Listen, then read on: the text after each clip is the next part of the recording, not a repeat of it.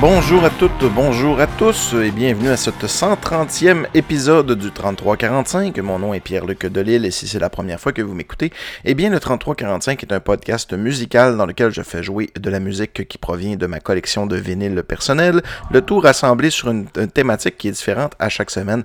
Et cette semaine, la thématique, ça va être les autographes. Oui, on va parler des autographes que j'ai. Euh, L'ancien selfie, hein, on pourrait dire, parce que les autographes, c'est plus quelque chose qui est très à la mode. Maintenant, on préfère une photo avec euh, une vedette ou quelque chose comme ça. Mais euh, j'affectionne beaucoup les autographes. J'en ai, euh, j'en ai très peu, mais j'en ai quelques-uns, puis je trouvais que ça faisait une belle thématique. Mais première chose, je voulais vous dire, je m'excuse parce que j'ai sorti, ceux qui écoutent cet épisode en différé, bon, vous en rendrez pas compte, mais pour ceux qui écoutent semaine après semaine, et il y en a plusieurs, j'ai sorti mon épisode plus tard cette semaine parce que euh, habituellement je le sors le jeudi, puis là je planifiais le sortir le jeudi, mais il fallait que je l'enregistre le jeudi d'avant, euh, pas le jeudi d'avant, mais il fallait que, en tout cas, c'était serré pour, euh, pour l'enregistrer, puis je me suis dit, bon, là, ma blonde avait d'autres projets en plus, on avait une bouteille de vin, décidé qu'on mangeait un petit peu plus tard, puis c'était bien le fun, fait que ça a fait en sorte que j'ai fait, ben non, je l'enregistrerai pas, là, ça me tente pas vraiment. puis tu sais, c'est l'été, hein, l'été on est plus relax, les horaires changent, surtout dans la période entre là, les enfants viennent de terminer l'école, c'est terminé, l'école est finie, school's out. Euh, faire une référence à Alice Cooper, on va en parler tantôt. Euh, mais c'est ça, on est entre la période aussi euh, entre la Saint-Jean, les congés de la Saint-Jean, puis les congés de la fête du Canada. Donc les horaires sont un peu chamboulés. ça fait que ben on est samedi après-midi présentement, puis j'enregistre mon podcast. C'est très rare que j'ai enregistré mon podcast un samedi après-midi. Puis j'apprécie beaucoup, hein, parce que quand j'ai mis commentaires sur mon Facebook comme de quoi l'épisode ne serait pas à temps. Euh, j'ai eu plein de likes, puis personne n'a commenté comme dire Oh, moi, euh, je travaille demain, puis euh, j'aurais aimé ça l'écouter pour la job, gna gna gna.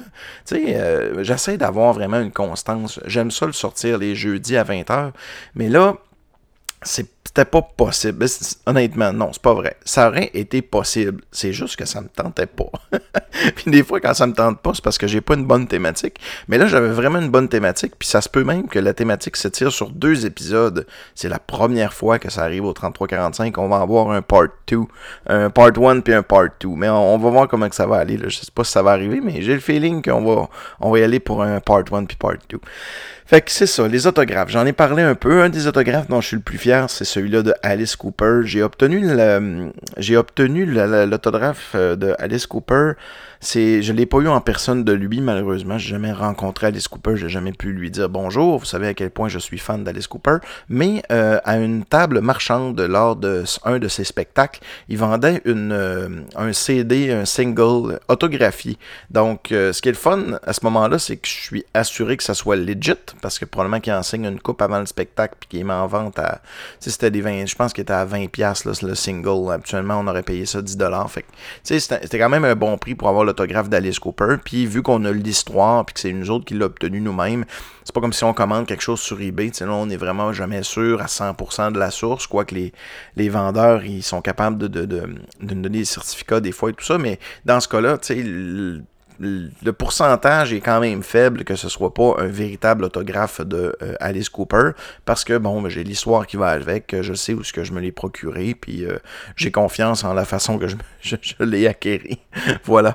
Et on va aller écouter une, euh, une, chanson de Alice Cooper qui un peu étrange en fait. C'est dans les années 80 Alice Cooper s'est aventuré du côté du New Age puis c'est vraiment pas quelque chose quoi qu'Alice Cooper fait partie des artistes qui ont à peu près tout essayé dans leur vie mais c'est une période un peu creuse. C'était à la fin de son alcoolisme avant qu'il devienne complètement, complètement sobre.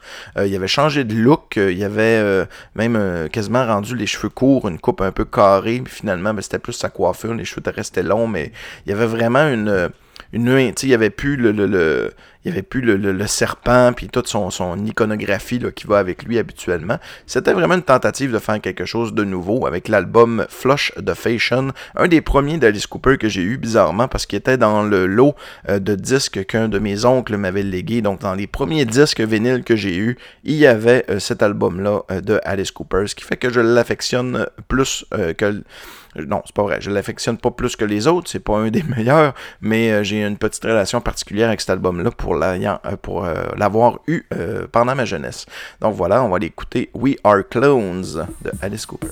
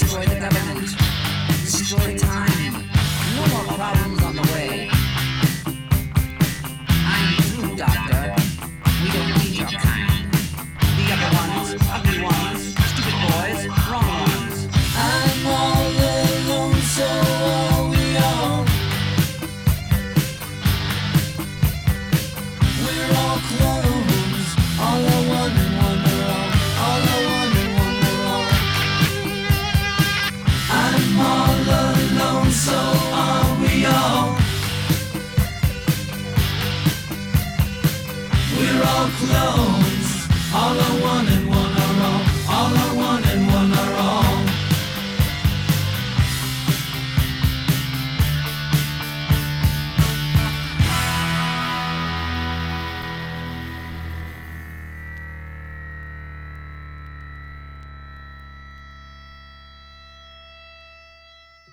On est déjà rendu au deuxième autographe que j'ai et celui-là, je l'ai en deux copies. Contrairement à celui-là d'Alice Cooper qui est plus legit, celui-là l'est plus ou moins. C'est-à-dire, je l'ai deux fois. C'est l'autographe de Weird Yankovic. Je l'ai acheté parce que sur eBay, il était un prix dérisoire. Je pense que c'était en bas de 10$. Euh, j'ai une carte de soie, genre une carte de Noël signée par euh, Yankovic, qui venait avec une photo de la signature de la dite carte. Donc, la personne euh, l'a fait signer une carte lors d'un spectacle, puis euh, l'a fait signer par Weird Al. Puis à ce moment-là, la personne, quand elle me l'a envoyé, m'a envoyé la photo de la dite signature avec elle. Donc, les, donc l'historique est quand même belle. Puis l'autre, c'est une photo. Écoute, là, ça, c'est un peu plus weirdo. Euh, c'est la, le, photo du premier album imprimé à l'imprimante euh, domestique. euh, sur un papier cartonné, donc pas une belle signature, pas une belle encre, mais la signature de Weird Al se retrouve sur le carton. En même temps, je vois pas vraiment pourquoi la personne aurait tenté de le copier, mais euh, c'est ça, elle est pas très legit, là. mais c'est, de la signature de deuxième ordre. Je ne peux pas euh, jurer euh, l'authenticité de la signature de notre ami Weird. Fait que non, c'est ça, moi j'aime beaucoup Weird Al Yankovic, comme vous le savez déjà si vous m'écoutez euh, souvent. Euh, je savais pas quelle chanson allait vous faire jouer en particulier, mais je trouvais ça drôle parce qu'il y en a un autre qui parle de clone. Fait qu'on parlait de clone tout à l'heure avec Alice Cooper, puis là je me suis dit, hey, je pourrais partir sur un autre cheer, je pourrais faire une thématique clone. Fait que là j'avais déjà d'autres, euh, j'avais déjà d'autres, d'autres éléments. J'avais pensé à la musique de, du deuxième Star Wars épisode 2, euh, la revanche des clones, pas la revanche des clones, mais l'attaque des clones, en tout cas. Celui-là avec clone dans le titre, là. Je me rappelle plus de mon Star Wars. Mais euh, non, c'est ça, on va aller écouter une chanson. C'est I Think I'm a Clone Now, qui est une parodie, qui est, euh, c'est la, la tune, c'est, euh, je pense que c'est Tiffany, la chanson s'appelle I Think I'm Alone Now. Mais c'est quand même très rigolo. Puis j'ai souvent parlé aussi, il y a une thématique récurrente dans l'œuvre de Weird Al qui est la nourriture. Je pourrais faire un épisode complet de Weird Al Yankovic juste avec des tunes dans lesquelles il parle de bouffe. Mais il y a une autre chose qu'il parle souvent aussi, puis ça, bon, on en parle moins, on le remarque moins. Euh, il parle beaucoup de fonctions, euh, de, de euh, il y a une chanson complète sur le pancréas. Il parle beaucoup de fonctions euh, biologiques, si on veut. Puis cette chanson-là fait pas exception à ça parce qu'ils vont en, dû en parler. I think I'm a clone now de Weird.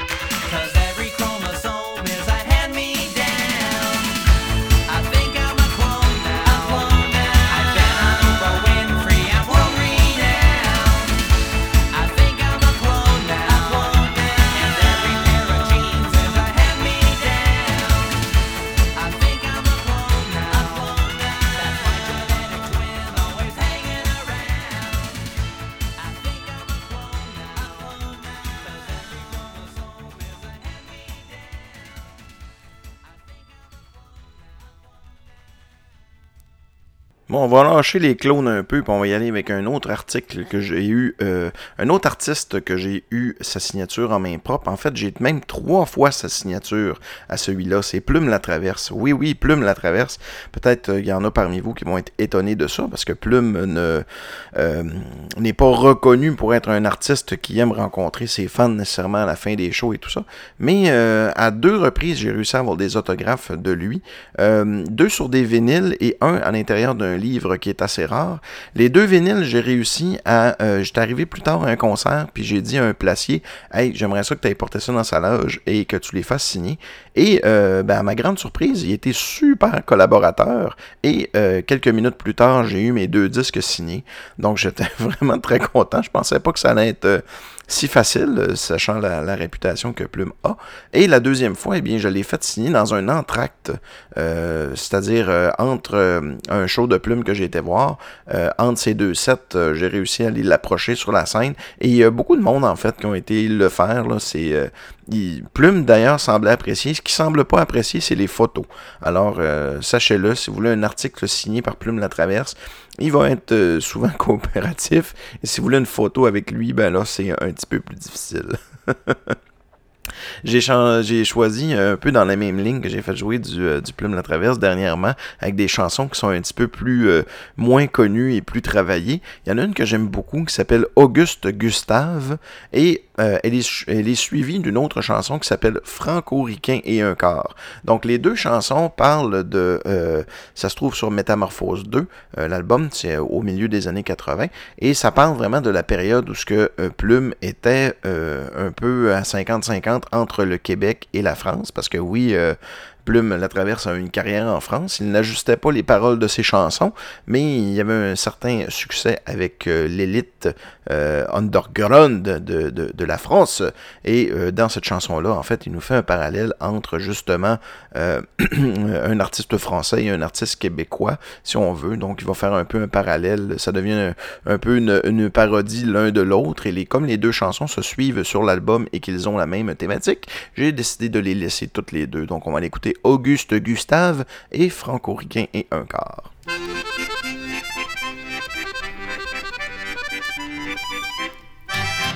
Dans le temps qu'il fallait une tronche de dur, une gueule de mal, un cœur de pur, j'étais la terreur du milieu. Même les mots m'appelaient monsieur. J'avais la casquette au ras de l'œil, toujours en grande tenue de deuil. Les femmes se traînaient à mes pieds en se frottant sur mes souliers. C'est moi, Gugus, le jeune premier, le sombre prince des bas quartiers. Chez moi, ce qui compte, c'est le caractère. Je suis un voyou et j'en suis fier. Fais gaffe à l'accordéoniste. Car moi j'ai le respect des artistes Pour les croquants je suis sans pitié Mais une chanson me fait rêver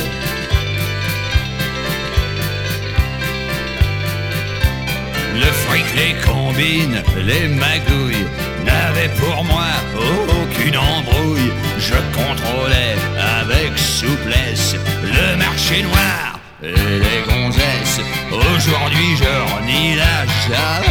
Je suis branché sur les USA. Je mets mon blouson, je fais un flipper. Je rêve que je suis un vrai rocker. C'est moi, C'est moi le dernier des frères Ricard. En plus de la forme, j'ai même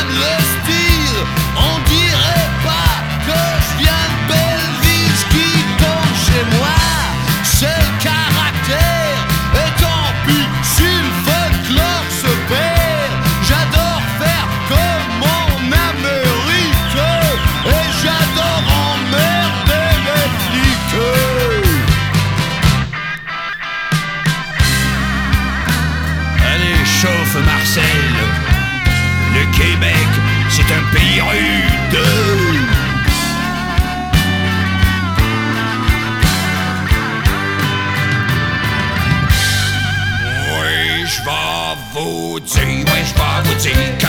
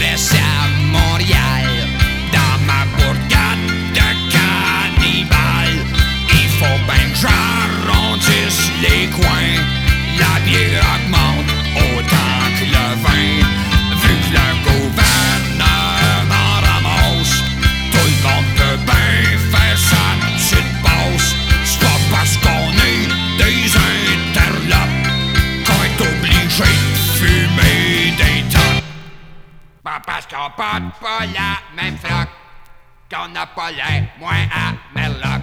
Si on jaloux de Gustave.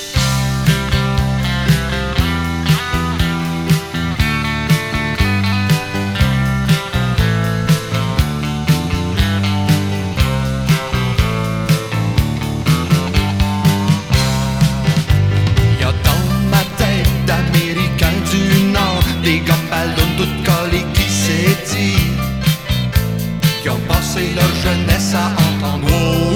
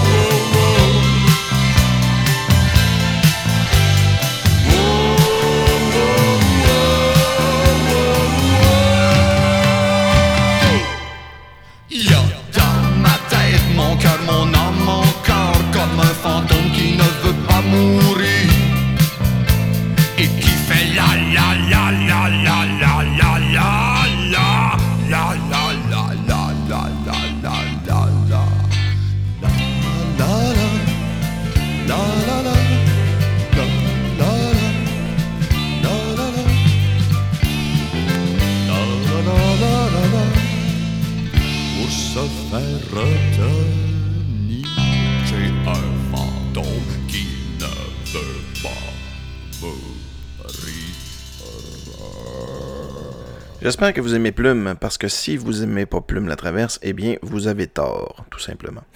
Un autre artiste québécois pour qui j'ai l'autographe et que c'est considéré difficile de l'avoir, c'est Serge Fiori. Serge Fiori, vous savez, euh, à la fin des euh, trois ou quatre albums, tout dépendant comment on s'est compté de d'Harmonium, je dis trois ou quatre parce qu'il y en a un live, euh, il, il s'est vraiment retiré de la scène publique. Il est devenu plus faire de la musique de film, des choses comme ça. Il a réapparu il y a quelques années et quand on précommandait son album, son nouvel album, euh, qui est sorti dernièrement, Fiori, ben, euh, il, était autographié. Donc, euh, pour cette raison-là, j'ai une, un autographe très legit et tout à fait vérifiable de, de, Serge Fiori en ma possession, bien que je ne l'ai jamais rencontré.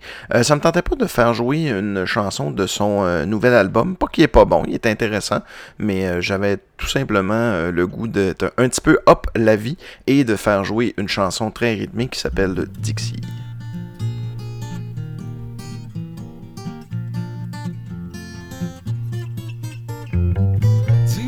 Quoi ta tune qui me revient dans les oreilles tout le temps?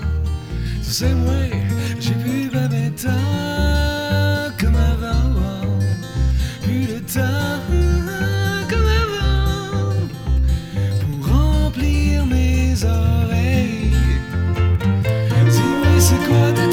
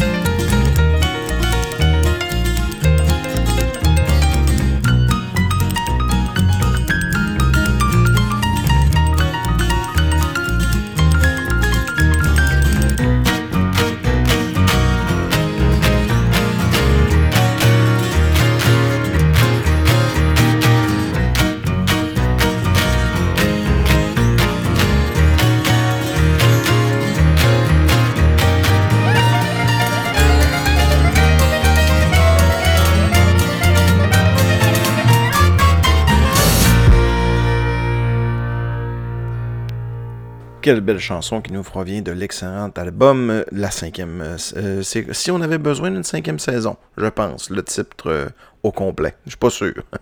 on le surnomme souvent la cinquième saison ou le deuxième album, tout simplement. Hey, on va aller écouter une autre chanson. On va y aller, par contre, avec quelque chose. On va quitter le Québec un petit peu. Un des autographes dont je suis le plus fier, c'est celui-là de Hulk Hogan. Eh bien oui, j'ai l'autographe de Hulk Hogan. C'est-tu pas magique, ça?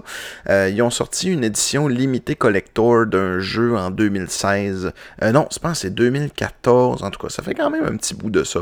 Euh, C'était avant le bannissement de Hulk Hogan de la WWE, avant que maintenant il réapparaisse. Si vous connaissez pas toute l'histoire, en fait, euh, Hulk Hogan a une relation... euh, comment qu'on pourrait dire? La WWE, la WWF et Hulk Hogan, c'est vraiment indissociable en quelque part. Mais il y a beaucoup de périodes où ce que euh, Hulk Hogan et la WWE se sont dissociés et réassociés, dissociés et euh, réassociés pour toutes sortes de raisons. La dernière, c'était euh, en fait, euh, il y a eu sur Internet, vous en avez sûrement entendu parler, il y a eu un sextape de Hulk Hogan, puis le sextape c'était pas tant dérangeant.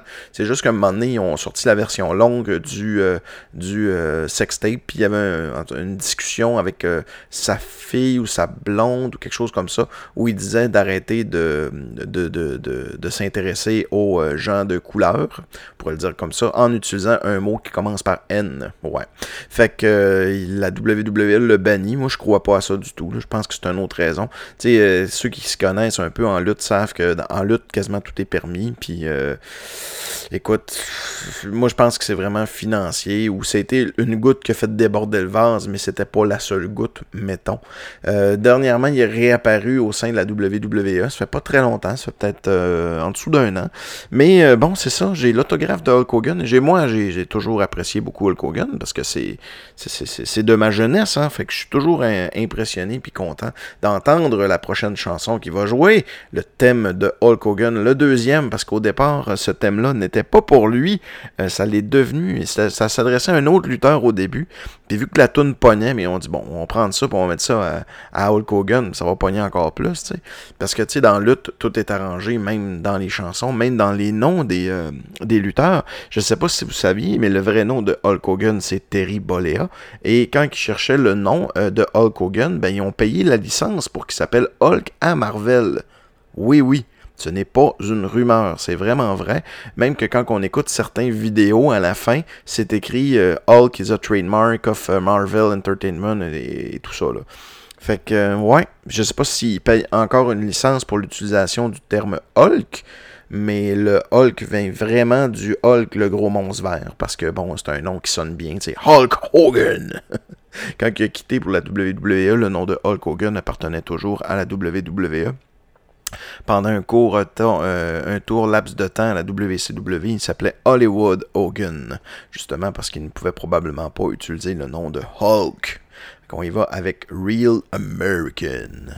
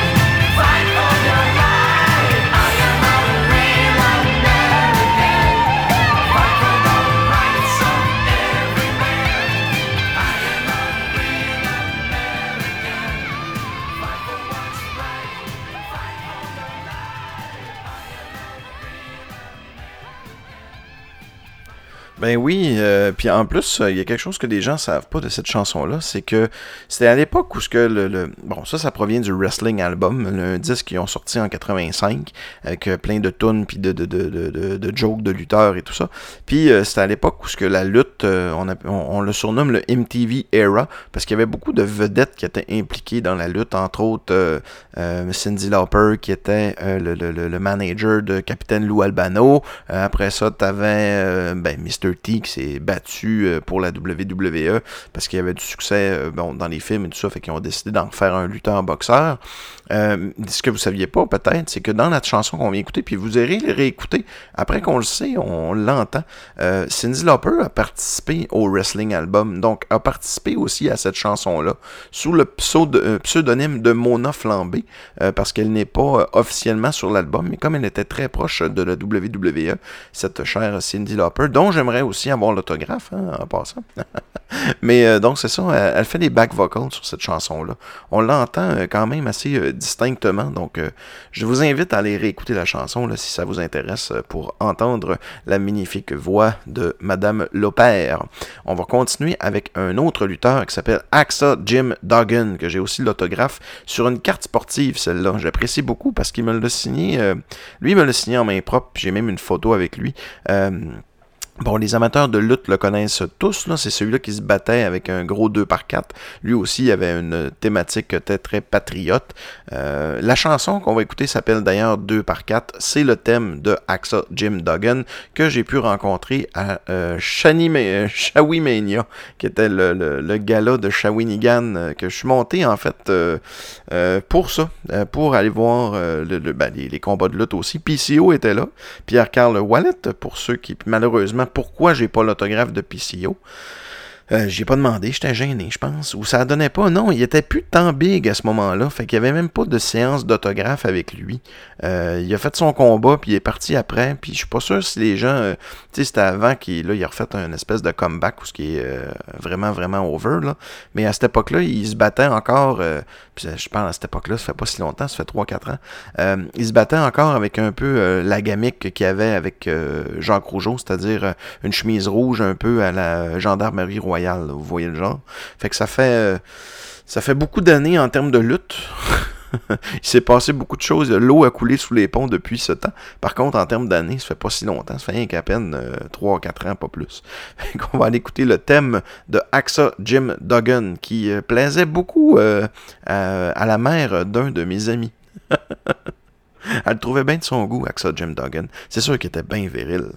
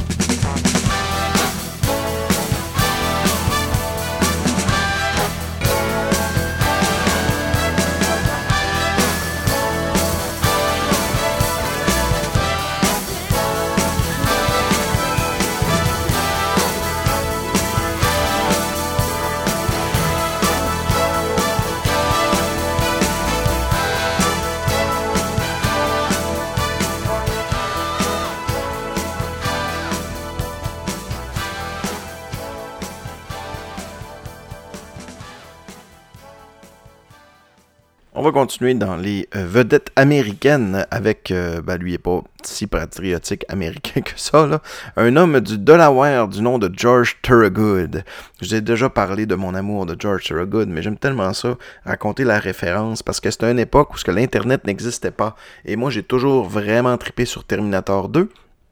Fait que j'ai commencé, euh, j'ai commandé euh, au disquaire du coin la trame originale de Terminator 2. Et quand je l'ai reçu, je me suis rendu compte que c'était juste la musique du film. Il n'y avait pas les musiques dans le film. Je sais pas si vous comprenez ce que je veux dire. Euh, entre autres, il n'y avait pas Back to the Bone, il n'y avait pas la tune de Guns N' Roses, puis une coupe d'autres tunes que je pensais qu'elle allait être dessus. Comme moi, dans ma tête, quand il sortait un album, tu sais, c'était ça. Souvent, j'en ai acheté beaucoup des trames originales de films parce que c'était comme des compilations obligées. Puis ben souvent ils complétaient avec des tunes qui fitaient. Donc c'était bien particulier ça les soundtracks. euh, ça n'existe plus vraiment de la même façon. Euh, mais dans ce cas-là, c'était vraiment la musique du film que j'avais. Fait que là j'étais voir. Été voir dans le générique de Terminator 2, puis j'ai vu OK, c'est qui chante ça? Bad to the Bone.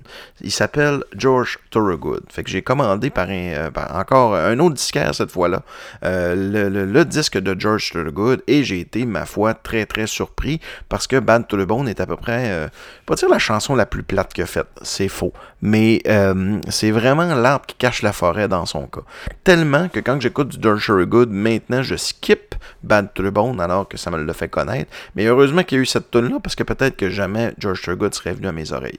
J'ai vu peut-être cinq ou six fois George Thorogood en show. Il vient souvent euh, à Québec, il, vient, il, il venait souvent au Capitole. Je l'ai vu aussi euh, au festival d'été il y a quelques années. euh, il est venu. Euh, puis bon, c'est toujours des concerts mémorables parce que c'est un gars de c'est un gars de show live. C'est surtout ça. C'est un gars de. Lui, il dit qu'il le, le- le- il veut être le plus grand groupe, mettons, qui joue dans des bars ever.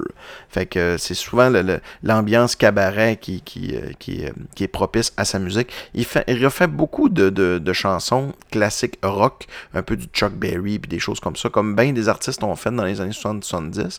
Euh, mais euh, dans son cas, lui, ben, on était plus rendu dans les années 80 où il a eu son succès, premièrement. Puis deuxièmement, il reprenait des chansons qui n'étaient pas nécessairement les plus connues, comme euh, la prochaine qu'on va aller écouter, qui est Moving On Over, qui est une de mes préférées de George Thorogood. Puis c'était la deuxième sur le CD que j'avais. Fait que, fait que souvent je skippais Bad to the Bone. Fait que c'est pour moi euh, Moving On Over, c'était comme la première tune. Puis l'autographe, je l'ai deux fois son autographe. Un sur un vinyle. Il a sorti un vinyle dernièrement qu'on pouvait commander sur son site euh, web personnel. Puis quand tu le commandais euh, sur son site, il l'autographiait. Donc j'ai le disque complètement autographié par lui et tous les membres de son groupe. Puis j'ai aussi sa signature sur une compilation que j'avais acheté un peu comme Alice Cooper qui le vendait en concert autographié. Donc j'ai deux fois l'autographe de Monsieur Thorogood et sans plus attendre, Moving On Over. I come in last night about a half past ten. That baby of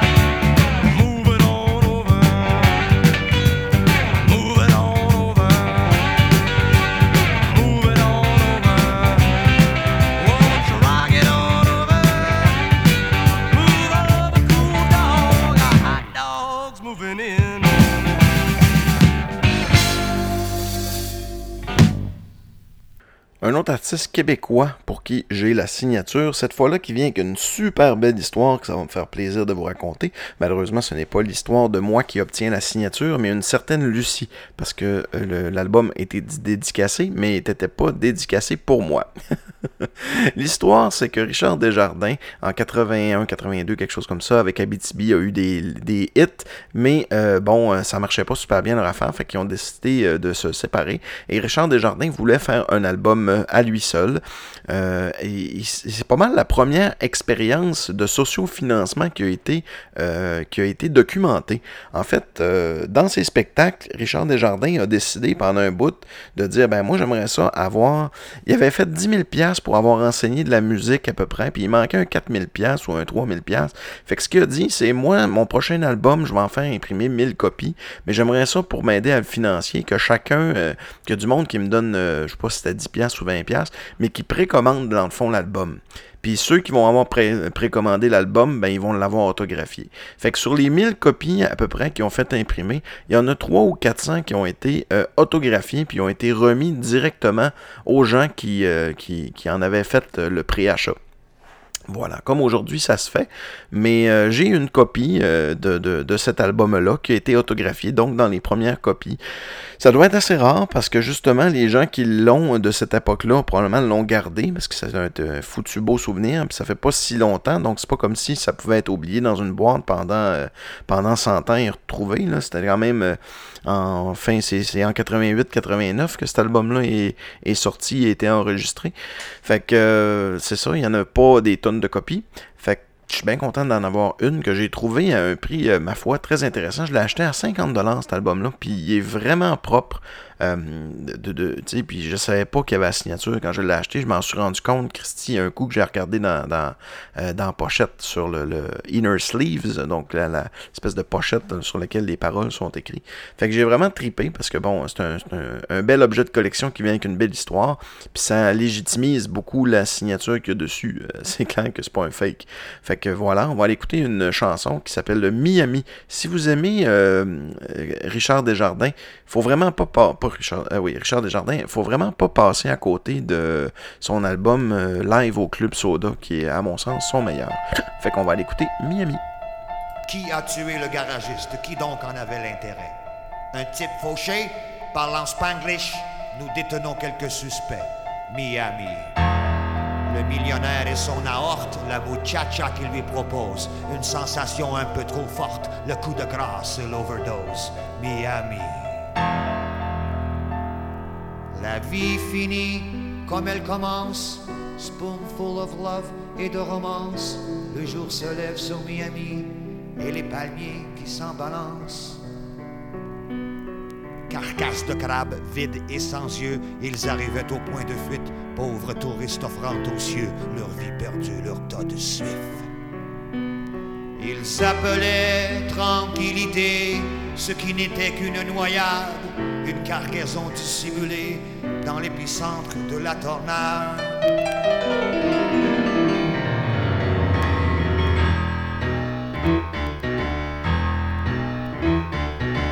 Soudain, soudain, l'alerte au large. Peuple à la mer, peuple à la mer. Encore ces misérables barges vomir à nos frontières. Les vedettes de la US Navy s'en viennent tester le droit de l'homme. La dernière fois, elles l'ont trouvé dans le fond d'une bouteille de rhum. Le négrito, le flic aux se jette à l'eau avant la pince. Les dents du requin sont plus douces que les soirées de Port-au-Prince.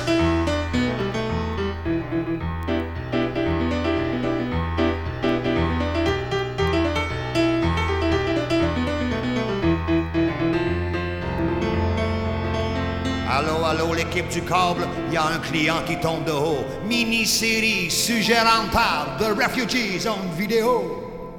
Oh, playa, playa, formidable, dessous les pieds, enfin le sable. On débarque dans la prairie, quand on débarque à Miami. La large en sonnant l'assaut final. Speaker sanglant le rock'n'roll. Le réfugié qui se sent mal dans la clameur du Super Bowl. Comment te sens-tu UFO dans le cimetière des débrouillards? Comment trouver les mots qu'il faut pour émouvoir un seul dollar?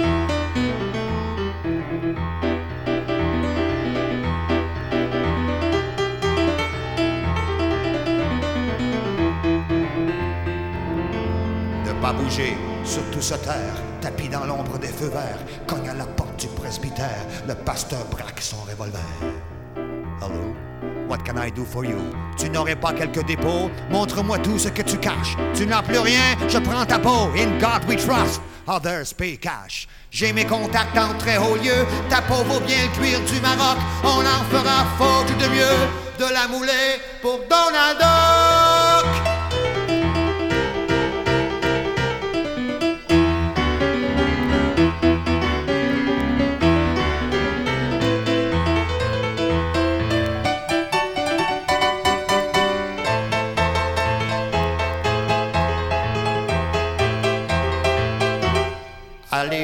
Reste pas là. Pour qui le veut, il y a du travail. Va voir au labo de la NASA, il y a de l'avenir pour les cobayes. Le décompte final commença. Les straps, le casque, adieu créole. Zéro l'éclair le traversa d'une décharge de 2000 volts. Qui a tué le garagiste? Qui donc en avait l'intérêt? Un type fauché, parlant spanglish, c'est lui, la preuve. Il s'enfuyait. Il s'enfuyait.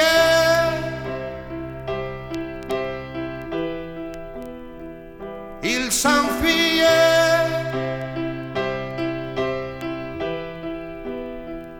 Il s'enfuyait.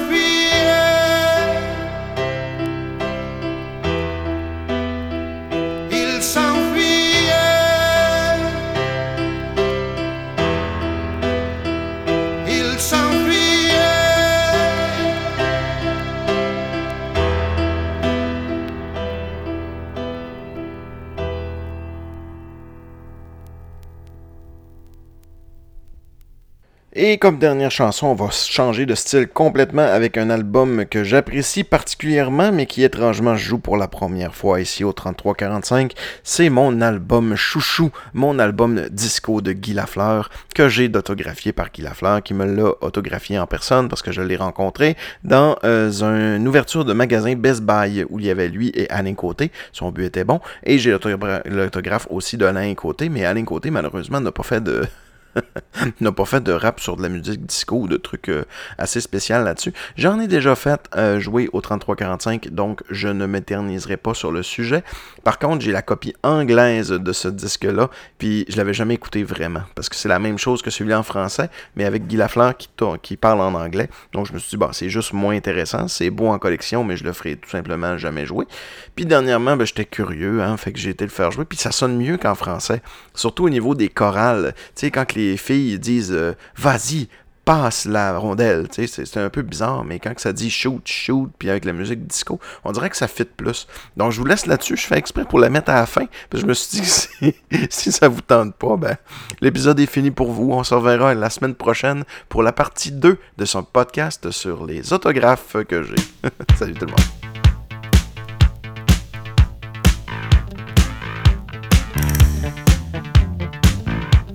Good shot is based on a combination of strength, balance on skates, technique, and practice. First, you should use a stick with a handle that you can flex or bend. And no matter what type of shot you work on, it's most important that you release the puck quickly. In recent years, Claude Ruel has really helped me work on my quick release. He passes me one puck after another at high speed, and I receive and shoot all in the same motion.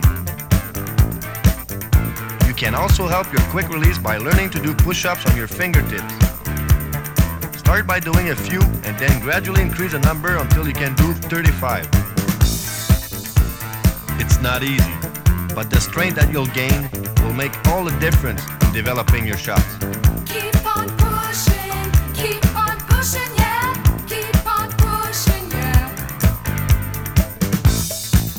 Snapshot is one of the greatest offensive weapons to appear in recent years, and doing the push-up exercise is an essential element in its success. You start with the puck on the toe of the blade. Roll the blade over a little. Draw the stick in slightly, and lean on the handle with the bottom hand, and then snap.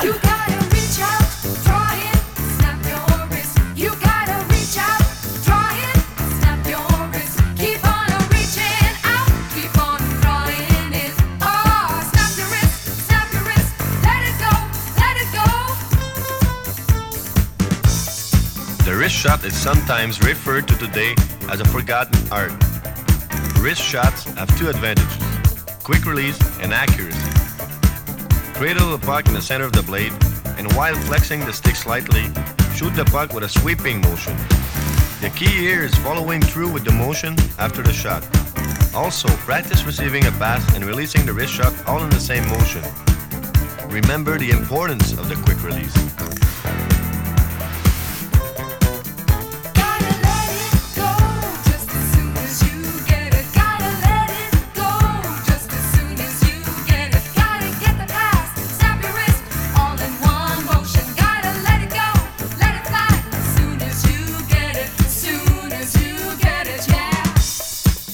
Slap shot is a valuable offensive weapon if it's used at the right place and time. Many people are critical of the slap shot because most amateurs don't know where it's going, and it takes so long to get it away that usually the shot gets blocked. Here are a few hints for a good slap shot. First, it's the whipping action in the stick that gives you the speed in your shot. Pick the general area you want to shoot at and draw the stick back about waist high. As you're drawing the stick back, allow the bottom hand to slide down the handle about 14 inches from the stick handling position. Now, look at the puck and tighten up the bottom arm as you start to come forward with your shot. The stick should make contact with the ice and the puck at the same time. The blade of the stick should hit the puck between the midpoint and the heel end of the blade.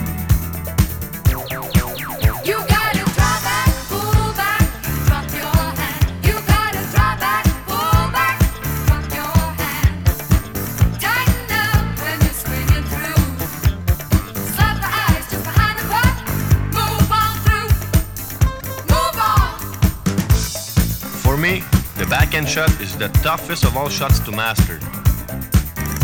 The curved stick has made the backhand shot even more difficult, since you use the reverse side of the blade. To gain complete control of the backhand, make sure that the puck is between the center and heel of the blade. Only the most skillful players can really take advantage of the potential of the backhand shot or pass. But if you can master it, it's a great way to keep the defense guessing.